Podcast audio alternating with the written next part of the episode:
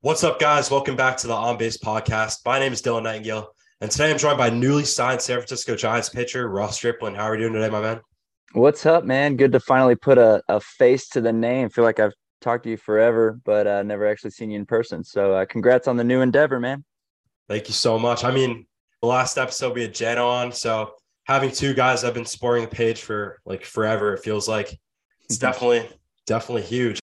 I don't even know like when you started following. I remember definitely you guys were two of the bigger guys that started following the page. So I remember being starstruck, probably a sophomore in high school, and now full circle almost. I'm freshman in college.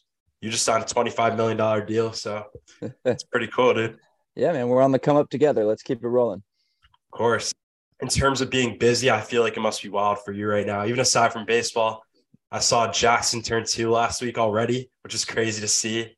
And if I'm not mistaken, I think Shelby's due soon. So how's that yeah. been for you guys? Yeah, it is crazy, man. This is a, a very exciting and anxious, uh, anxiety filled time in our lives for sure. New team, new faces, getting to know just a ton of new people, which is fun. You know, I instantly get like 60, 70 new friends, but I'm trying to get my bearings here with the Giants. Uh, I left Houston where my wife and two year old son live she's like 38 and a half weeks pregnant. So I'll be going home probably sometime next week for our second son to be delivered and then right back here to for another outing. So uh, and getting ready for the season. So yeah, a lot of really fun and exciting things going on right now, but definitely um, kind of anxious to get through these next couple weeks and get into the season, get my family out to California, settled in, and then really get going. Yeah, man, I feel like it's all happening at once. Definitely uh, one of the most adventurous starts to a season I've seen, at least from my perspective. So wish you all the best with that. And I mean, like you said, spring training's obviously underway. And I know Arizona versus Florida is not much of a debate between guys. So I'm sure you're happy to be back in Arizona ramping up, but I'll let you speak on that. Yeah, you know what? Certainly no um no complaints about my time in Florida. It just Arizona is better. The Blue Jays built an awesome new facility in Dunedin which is kind of like a suburb of T- Tampa. So I was living in Tampa with my wife, and is a really fun, like booming city. So we we enjoyed our time in Florida, but Arizona is like it's like a big reunion, man. Like getting together mm-hmm. with old Dodger teammates or Dodger teammates that are now somewhere else. And you know, a lot of us have now grown up and have kids of our own, and our kids are meeting, and and our wives are getting back together, and that kind of stuff. So like nostalgic in that way. Florida's just too spread out. You know, for instance, Kike Hernandez one of my best friends in baseball. Our wives are really close. Our kids are almost the same age. Never saw him once in Florida because Boston is a couple hours away from where the Blue Jays spring training facility is. So versus if they were here in Phoenix, we'd probably see him once a week. You know, so it's it's just a little bit different of a thing. Uh, the weather's a little bit nicer here in Arizona, even though Florida is great this time of year too. It's just everything just clicks up a little bit, like one notch here in Arizona versus Florida. You just touched upon it yourself, but I mean, Giants obviously have a very exciting roster heading into the season, and there are some serious additions made this offseason, including yourself. But how cool is it to be in a clubhouse with guys like Joc, Scott Alexander, and Alex Wood again, reuniting yeah. with some of the old guys? Yeah, full circle. Uh, like you talked about with your podcast earlier, it's full circle with my teammates, man. It, it, you know, Alex was in my wedding. He's one of my best friends in baseball as well. And, you know, coming back and, and being in a locker next to his is, is just great uh, like getting the band back together a little bit. And then Joc was my double A roommate in 2013. So we've been together forever as well. Um, just one of the happiest go lucky people in all of the sport. So just having Joc around every day is great. And then, yeah, Scotty. Scotty was like a guy that I kind of lost track of. We were close in LA. And then as baseball works, you get to move apart from each other and you just kind of lose track of where guys are. And lo and behold, Farhan finds him again, picks him out, and and puts him in the big leagues. And he has a great September and, and looking like he's going to be a big part of what we do again. So it's cool to have familiar faces for sure. Gabe Kapler was my minor league coordinator. Farhan was one of my GMs in LA. So that that helps. You know, really sometimes you're walking into a situation totally blind don't know anyone and we're used to it we're good at like getting along with each other and, and starting fresh and making friends but when you can walk into a, a brand new organization and have six, seven good friends, really familiar faces and, and people that you're comfortable being around, it helps a lot. Yeah, for sure. I mean, just to go back talking about Scott a little bit, I know everyone knows about the little Dodger teammates. We just said Joc and Alex, but I feel like looking back at Scott's numbers, he really performed when during his time in a Dodger uniform, and especially in like the big spots. Definitely one of the more under the radar relievers for sure. Yeah, he's got a unicorn sinker. You know, he really does. Uh, it, it, it one thing that the Dodgers do really well and other teams have started to do well too. Even the Giants with guys like Gausman and some of the others that they've kind of like picked out and they say, you do this really well. We want you to only do that. Um, the Dodgers were, you know, obviously who I came up with and, and someone I'm familiar with, but they were really good at that. Like a Max Muncy, a Justin Turner, like guys at other organizations that kind of kick to the curb and they bring them over and they, you know, kind of fix them up and all of a sudden they're all stars. Uh, the Dodgers have an unbelievable track record of doing that. Scott Alexander, who was very good with the Royals, I'm not saying he wasn't, but he had a unicorn sinker, and we brought him over to LA, and we're like, dude, throw that thing and, and just keep throwing it. And when you want to throw it, don't want to throw it anymore, throw it again because it is a true outlier of a pitch. And now you look at like the Rays bullpen, all they have are outliers. All they have are guys that throw from crazy arm angles or have one crazy pitch, an unhittable pitch or an unhittable sequence. And Scott Alexander is one of those guys. So, um, you know, it makes sense that Farhan would find him again and tell him to start leaning on his strengths again these sinkers nowadays, it's, it's insane. Some of the run these pitches had, not even just Scott, but I feel like around the league, I off the top of my head, Clay Holmes, his sinker. I, I feel like it's been such a popular pitch lately and for a good reason. So definitely yeah. cool to see that. Yeah. It, um, you know, I debuted in 2016, and that's really when you started to hear about spin rate and throwing up in the strike zone. You know, these hitters, they're the best in the world, and they've only ever seen things at the bottom of the zone. So we can really take advantage of them at the top. And you saw that for a handful of years. And now these hitters, you know, they are the best in the world. They've adjusted to be able to hit that high strike. Maybe not all of them, maybe not all the time, but some of them can go up there and hit it and hit it for power. And so now you're starting to see the sinker find its way back in. And yeah, lo and behold, guys like Clay Holmes and Dustin May can throw them 100 miles an hour. So it, it's definitely Unreal. making its yeah, it's making its way back into the game as far as like doing things at the bottom of the strike zone again with fastballs. But they're fastballs that are moving 18 inches horizontally at, at max velos. For sure. Let's uh let's talk about Dustin May a little bit now that you mentioned it. I, I saw a video of him on Twitter. Might have been a couple days ago. I think it was a video literally from the batter's box. I could yeah. I, it was a slider too. I can't believe the way that kid throws and just seeing him come up. Obviously, he's still got a way to go, but he's had some big success in the majors so far. But how is that seeing a guy like him coming up, maybe taking him under your wing? You tell me. Yeah, he's a Texas kid. Um, you know, and he, by the time he was like in double A, he was already better than me. So I didn't really need to uh, take him under my wing a whole lot. Um, but he's from basically where I grew up, right down the road. Our, our high schools are in the same district. So an area I'm very familiar with. So always cool to have another Texas kid having success in the big leagues. I mean, he just was put on earth to throw baseballs, man. He really was. I mean, he's, Seems he's like got the, yeah, he's got the length He's got the ability to create insane leverage, and then obviously has the strength to to throw the ball as hard as he does. And now he's already plenty good. He's coming off a TJ. That's a roller coaster ride as far as how you feel physically and getting your feel back. But I mean, he's got a two pitch mix as well as other things, but really, you know, like a, a true sinker slider mix as, as good as anyone in baseball. And the f- future's as bright as it could be for him. So he, he certainly doesn't need to hear anything from me. And the Dodgers coaching's plenty good to, to get him back on track uh, now that he's healthy, and I'm sure they're looking for him to have a monster year. I feel like guys like him, the Dodgers have the heavy hitters at the top of the rotation, especially with Julio stepping up the past couple years. But definitely going to be exciting to see a guy like that uh, flourish in these coming years. And now yeah. that you mentioned something I learned today is that uh, you underwent Tommy John in 2014. I did not know that. So let's talk about the rehab process a little bit.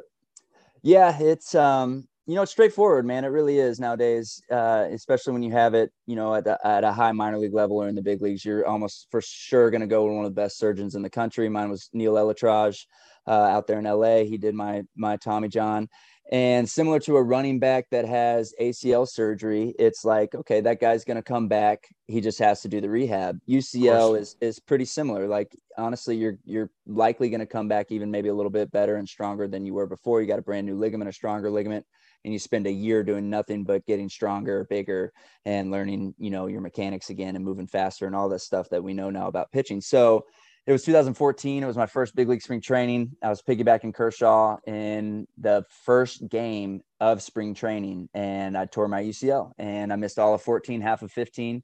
But when I came back, I was I was good. I was throwing harder. Um, you know, I'd figured some stuff out with my body and my mechanics, and you know, yeah, I had a full year to work on it. So I was I was in a better place. Yeah, it stinks to see your friends moving on or see kids get drafted and move past the level you were at and you feel like you're forgotten. But, you know, really, man, you just go through the rehab. It's it's on, honestly almost more mental than it is physical. And once you're back, then you get going again and and broke in the big leagues in 2016. So you know about a two year process before I was facing big league hitters. The more guys we see getting Tommy John nowadays, the more people I feel like forget how much of a mental process the rehab is just because of how slow it is. I've never had Tommy John, but a lot of it is physical, but I'm sure the mental process is a real grind and you already touched upon that. But how are you able to stay almost positive while you're going through that. Yeah. Um, looking back, I'm very thankful, even though to their detriment, I had two of my buddies that I got drafted with had shoulder surgeries when I had my elbow surgery. So we were both just kind of wearing a rehab process in Arizona together. We got we got an apartment together here in Phoenix and went through that all together. And that's that's still two of my best friends to this day. Um, so that was a huge help, just having people to lean on and go through that process together. Secondly, kind of what I touched on already, you, I was always pretty confident I was going to come back physically, so I was never worried that my career was over, really. Um, versus those two guys that I just talked about had shoulder surgery. That's a different animal. You know, when you're For getting sure. anchors put into your into your rotator cuff or your labrum, that's you know that's totally different than a than a UCL repair so I, I, was never in like that dark of a place mentally where I was like, man, I might have to move on with my life. I always knew I was going to come back and have a chance to make it to the big leagues and, and have a chance to, you know, keep fighting for my career and moving up through the levels. So that helped. But kind of also what I touched on, you're just seeing all these kids move up and move to different levels, or you're seeing guys pitch and be healthy and you're just envious, or see a guy make it to the big leagues, maybe that you were drafted with, and you're like, man, I'm as good as that guy. Am I going to get my chance? So it's, it's stuff like that where you just feel like you're getting left behind. You feel like you're almost wasting a year of your life. You know, I had my college degree. I was 24, 25 at the time, just spending 14 months in Arizona rehabbing my elbow. So it's just, it's a lot of moving parts. Um, I was away from my girl girlfriend at the time, now wife. We were doing long distance. Like it's just all that kind of stuff where you're just like, man, this sucks. This absolutely sucks. But you show up, you get the next day done, and then the next day you build some weeks together, build a couple months together, and all of a sudden you're back, you're healthy, you're pitching in games that matter again, and and and we're going. Yeah, I mean it's tough, man. But like you said, all about perseverance. You came back in 2015, debuted the next year. But um, let's go back to present day a little bit. You guys are ramping up, you're settling in. How's it been so far working with a pitching mind like Andrew Bailey? I've heard only great things about him ever since he transitioned to a coach, and even during his playing days, he had some real good years. And did you guys have a relationship before you signed here?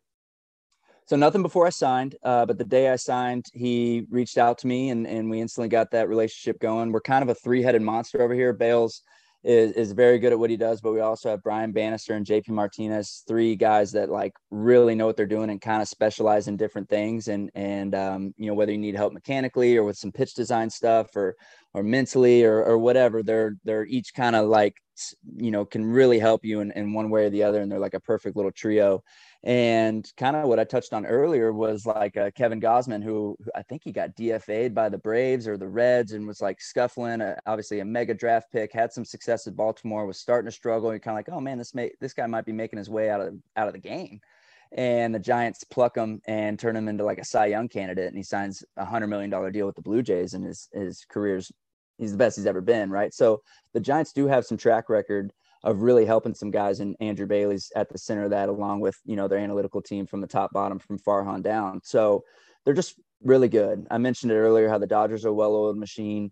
The Giants aren't far behind man and then probably are just as good honestly as as far as like getting information reading it and and dumbing it down to us players so that we can understand it and get better from it. And Andrew Bailey is a great coach, but also just a great guy, uh, great communicator, great at um, you know, kind of relaying what he's what message he's trying to get across to help us. And we're all different man. There's there's 20 of us and you got to work with us each differently. I'm different than alex wood who's different than alex cobb. And um, you know he's just really good at kind of uh, compartmentalizing each guy and making us all better in different ways. You're coming off a great season yourself. So it, it wouldn't be much of a reclamation project i would say if you had an amazing season with san francisco again. But going back into the offseason did you take that into account when it came to making a decision in the free agent process? A little bit, for sure. Um, you know, I was not. I guess I was like sought after, but I wasn't like so sought after that I just got was going to be able to pick and choose exactly where I wanted to play. Right. It, it definitely came down to three to four teams there at the end. And the relationships that we touched on earlier in the podcast between Joc and Alex Wood, but even Farhan and, and Gabe Kapler, like that stuff all matters for sure. Um, you know, I have a family where my wife feels like uh, she she wants to be and feels safe in a city that she's excited about and a team she's excited about going to play for. And just what you hear, you know, I played with Gausman um, all of 2022, and he just raved about the Giants all the time and how great they were and how much he loved being a part of that team. So it was just um, really kind of a, a, culmination of a bunch of things that made the Giants feel right uh, versus those other teams. And one of them was definitely the track record of helping. I mean, Carlos Rodon, who was plenty good, don't get me wrong, but another guy that they turned into a dominator and a guy that opted out and signs another hundred million dollar contract plus with the Yankees. So, you know, the, the list of names is, is big over the last like three, four. Alex Cobb is another one. You know, he's all of a sudden throwing 97 mile an hour sinkers. So it, it, they're just they have the track record of, of fixing guys, not that I need to get fixed, but of making them better and getting the best out of them. And I'm, I'm excited for them to get their hands on me and, and get to work on that. 100%. And going back to a guy like Carlos Rodon, the fact that he was non tendered um, going into the 2021 season is absolutely insane. I don't know the numbers off the top of my head, but I can't imagine there's that many guys that were non tendered at some point in their career and signed a massive deal like he did with the Yankees. But for him to perform as well as he did with the White Sox, in 2021 and then really capitalize with the Giants this past year. It really does go to show how like great they are with guys like him. Yeah, exactly. I mean, I think the the 2022 FIP leaders, whether you're a believer in FIP or not, most of us are, were Carlos Rodon and Kevin Gausman between the there National League and the American League, two one giant, one ex giant, and really two pitch guys. So how do you get the most out of a two pitch guy? Well, you teach them to be elite with those two pitches. And yeah, they happen to have two elite pitches, mm-hmm. but they still have to go out there and learn how to use them and sequence them and all that kind of stuff. And the Giants obviously are as good as anybody at teaching them how to do it. I mean, yeah, to know this question is going to come eventually, but let's talk about the pitch clock. Um, were you able to play around with that in the off season, or is that more of just like a spring type of thing? As soon as you got into camp, like, so walk me through that. Yeah, so I was part of the CBA discussions as far as when these were implemented. I was the guy for the Blue Jays, so I knew these rules were coming, and was part of the you know thought process of of is it good for the game? Should we agree to it? Oh, it's probably coming anyways. You know, MLB was obviously hell bent on making it happen, so that was an uh, interesting experience to be a part of for sure. I'm glad it's over, um, and we got a good CBA under our belt, and we can worry about that again in four years. Um, I did not focus on it this off season. Um, I've always considered myself not necessarily a super fast worker, but on the quicker side. So I wasn't that worried about it. And then the second I got here to Arizona, it was on for our bullpens. It's been on for our live BPs, and then obviously in these games here this first week. So just kind of getting a feel for it myself, but also watching these early games and, and watching Manaea go through it today on the mound, and he didn't have an issue with it. And I know I work just as fast, if not faster, than him. So I'm as a whole, I'm not worried. I just think you know this is the big leagues, man. Sometimes there's 40,000 people on the road screaming at you, and you got guys on first and third with one out, and you need a punch out. Sometimes you need to step off and take a deep breath, and and um, you know that's not part of the game anymore. You don't have that mm-hmm. luxury, and and it's going to be interesting these first couple weeks of the season. Um, how teams try to take advantage of maybe some young pitchers that are making debuts or early in their big league career and and are obviously uh, sinking or swimming a little bit. So it, it's I think it's going to be good for the game. Obviously, the speed of the game is something a narrative that's been around baseball for years now, part of my whole big league career. How do we speed up these games? How do we get more action? These rules are going to bring it into play for sure, and uh, we hope you know it gives fans a better experience both at the game and watching at home, and I think it will.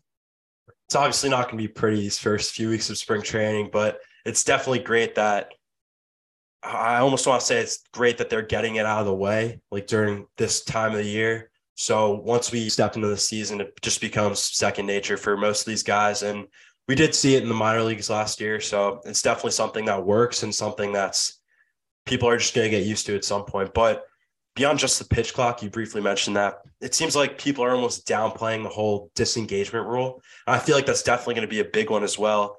Um, like you said, teams can manipulate younger guys or even established veterans. It, this is new for everyone. So, do you think that's also going to be a big one when it comes down to it? Yeah, for sure. And you know, really, the disengagement thing is the only way to enforce the pitch clock. You know, if you don't have that, then we would just be stepping off, asking for new balls, or hitters would be calling time, or whatever. You have to be able to enforce this pitch clock and through trial and error you know we basically decided that's the disengagement thing so uh, to your point let's say it's first and third in the eighth inning. We got a young reliever on the mound, and he's already used to two two disengagements. So if he steps off again, it he either has to pick the guy off or it's a balk. So that run would yep. score. The guy from first is hundred percent just going to start walking to second base. Oh yeah, he's going to be dancing for sure. Just start walking because we've been so trained to step off and heave the ball to second base and get him in a rundown because our infielders are elite. They're going to get an out somewhere. But if that guy gets back to first and then obviously the runner's still safe at third, that is a balk. Even if you step off and you get a rundown for a second or whatever, and that guy ends up back at first, that's a balk because you didn't get an out and that run would score and a guy's at second and now you still got to get an out. So that's just one scenario in all this. Um, you know, they're going to keep popping up and, and keep, uh, you know, offenses are going to keep trying to be creative to put pressure on us and we'll see how it all shakes out. But yeah, early in the season, I think we're going to see a lot of funky stuff like that. I mean, yeah, it's definitely gonna be fun, and I'm sure uh, some people aren't gonna be happy with the way it rolls out. But like you said, it's all for the betterment of the game, and at the end of the day, it's to speed things up. And I think the fact that we, we're already seeing these games go by so much quicker in spring training, it's definitely already great to see. So for sure. All right, obviously, you know I'm a transactions guy. Yeah, so let's take a look at some of the bigger transactions throughout your career. Let's go back to 2020. Take me like how you first found out you were headed to Toronto and what that was like leaving the organization like you were with for eight years. Yeah, stressful. Obviously, we can all go back to that. Uh, this is like August of 2020, so we're in the throes of COVID. Some probably remember that months prior was the Mookie Betts trade that got Mookie from Boston to LA. And part of that trade for a minute was myself and Joc Pederson were going to go to Los Angeles Angels for Luis Rengifo, who the Dodgers were then going to flip to Boston as part of the Mookie trade. Well, the Mookie trade got held up for for some medicals with other people that were in that trade, and I think the Angels got some version of cold feet or whatever, and they banged their side of the trade.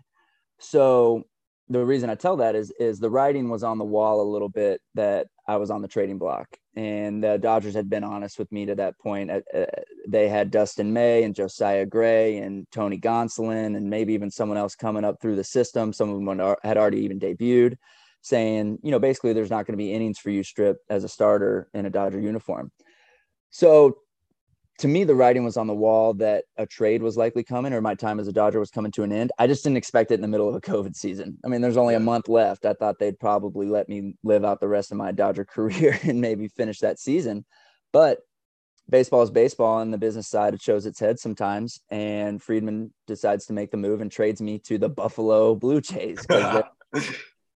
um, and my wife is like 14 weeks pregnant with our son Jackson at that time, uh, not feeling the best and I have to tell her like, babe, I just got traded. Um, and so she goes home. I go to Buffalo. I play out the rest of that season. I struggle, and it was just a whirlwind. Whirlwind. It really was. Um, kind of what I touched on earlier about the Giants. Like in the middle of a pandemic going into a brand new organization and meeting all these friends in a mask and and uh, new teammates and new faces brand new division um, really had to kind of revamp my my arsenal and how i used it in that division much different you know was used to facing the pitcher. Now i'm facing giancarlo stanton trey mancini jd martinez instead. So um, it was just a big change big transition but honestly very thankful man. I loved my time as a blue jay. It was a ton of fun. They made me better uh, made some lifelong friends over there. So it, it was all for the best, but in real time, uh, it was it was stressful as hell, to put it lightly. sure.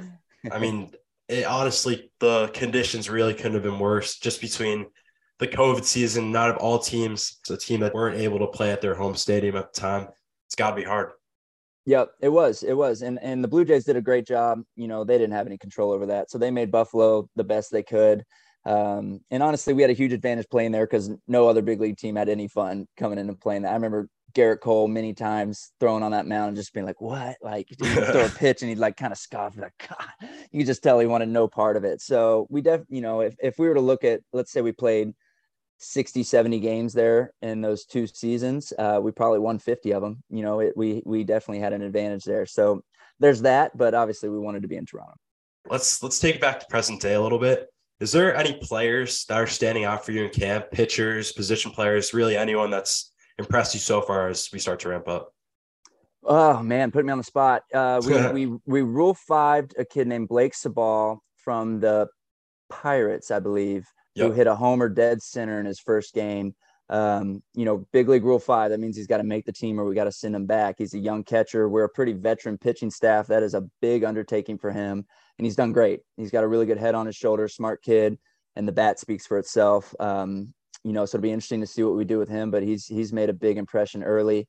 I love our rotation, or really just our pitching staff in general. Man, we have seven like quality big league starters. We don't necessarily have superstars. We don't have any hundred million dollar guys, but we got seven really good guys that know what they're doing and have been around the block and, and know how to get big league hitters out.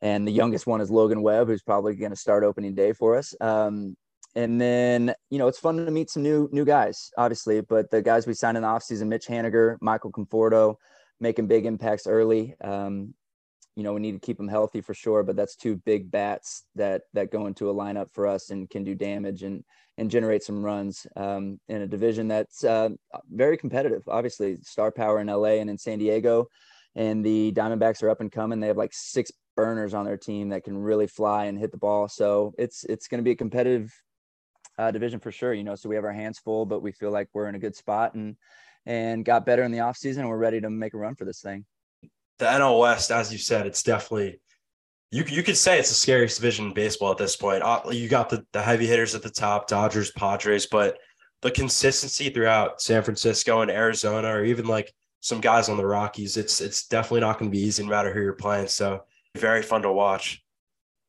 Let's talk about the catching core a little bit more. Um, you got young guys like Joey Bart and veterans on the team trying to make the roster, like Roberto Perez were you able to talk to any of those guys before you got to camp? Yeah, talked to them all actually. Um, kind of one by one throughout the last two months of the off season, they would reach out to me and just kind of start picking my brain about a little bit everything, like where I like setups on certain pitches, uh, how I use my arsenal, what I'm working on, anything I want to change as far as usage, and and um, you know just kind of doing the basic stuff of getting a catcher pitcher relationship going, which is why we're lucky. I mean, we have a ton of catchers in camp uh, I'm glad I'm not the one having to make the decision of who all is going to make the team because I think we have three or four really good ones um, that can help us win games and that are really good at what they do. So it'll be interesting to see how that shakes out for sure. But yeah, really, all of them reached out to me at some time or another because I think I a little bit have the reputation of of you know I, I just throw a lot of pitches. I have like six pitches that I kind of use anytime, any count. So I think catchers want to get that relationship working quickly so that it's not a huge learning curve once they get to spring training because it's a lot. I mean, I'm just one guy. There's 40 pitchers in spring training, and most of our catchers are new to the org and they're trying to learn them all. So, as one with six pitches, it probably makes sense to go ahead and knock me out early and then start making your way through the other guys because that's a that is a huge endeavor for any catcher, much less a handful of these young catchers that we have. All right, we got a few rapid fire questions. I'm gonna I'm gonna let you go. Uh, we got four. So we'll start it off a little controversial, but also easy. Is a hot dog a sandwich? It's funny, man. I see this one all the time. Uh, I'll just stay with what I I say. No, I don't think a hot dog is a sandwich. I've never Agreed. like, I've never thought about them in the same mindset as as like a hot dog is a sandwich. I just I don't I don't believe that one at all. Yeah, no, I think it's its own cat its own category at this point. I, I hate when people try to make the argument, but everyone's got to have their own opinion on that. All right, next one. Who's the toughest hitter you've ever faced? Oh, you could think about it. Yeah, it, it, honestly, it's easy. It's Mike Trout. He, he's in a, a, stratosphere by himself, especially for me. Um, and I know that's obvious. I know you say this is quick, but I, I, might as well tell. I mean, he's he's legitimately. It's it's worth going to look his stats against me. It's something like nine for twelve with three homers, a double, and a triple. And, you know, like it's it's wow it, it is ongoing of how I will get that man out because I just don't. Um, you can beat him up in the zone if you throw hard and like hard, hard, but I don't throw hard, hard. So my up in the zone might beat him once, but if I stay there, it's not going to keep beating him. And he is the best low ball hitter in the world. And the reason he is maybe the best hitter that's ever lived is he just doesn't miss. Like if you make a mistake, he will mollywop it versus some other guys might foul it off, pull it foul, swing and miss, whatever if you make a mistake to him, he's going to hit it hard and especially low in the strike zone. And that's, you know, that's kind of where I make my bread and butter. I, I'd throw stuff like middle down or chase off and he, he doesn't fall for it. He'll go and get it or he will just hammer it. And um, that's, that's why he's a tough out for me. I almost feel like we take it for granted that he's an active ball player. Like we're literally witnessing greatness. So, I mean, as a baseball fan like me, it's it's something I try to like take a step back with every now and then. Pull up the baseball reference page and just really, it's like, yeah, this guy's real. He's he's in the big leagues right now. So it's it's cool, hundred percent. Um, next question. I, I was actually curious about this one. Which team has the best visiting clubhouse?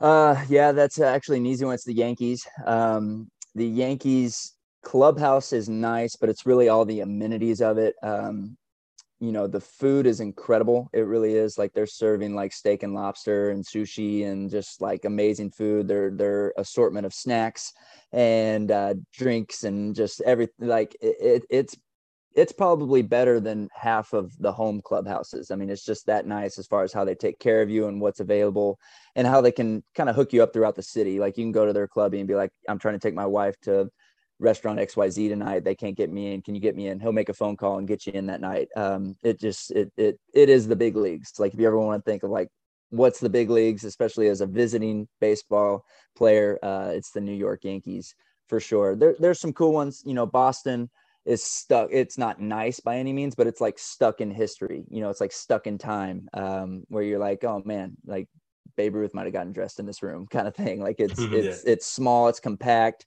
it is not luxurious in any way, but you're like, man, this is this Fenway Park. This is incredible, and you can like feel the history around you. So it, there's things that are different about different places, but as far as just like five star treatment, it's the Yankees. Awesome. I mean, I was gonna say this earlier, and I'm sure you're a little more used to it now that, that you're that you're coming off a couple seasons in the AL East. But how cool is that that you're opening up in Yankee Stadium this year?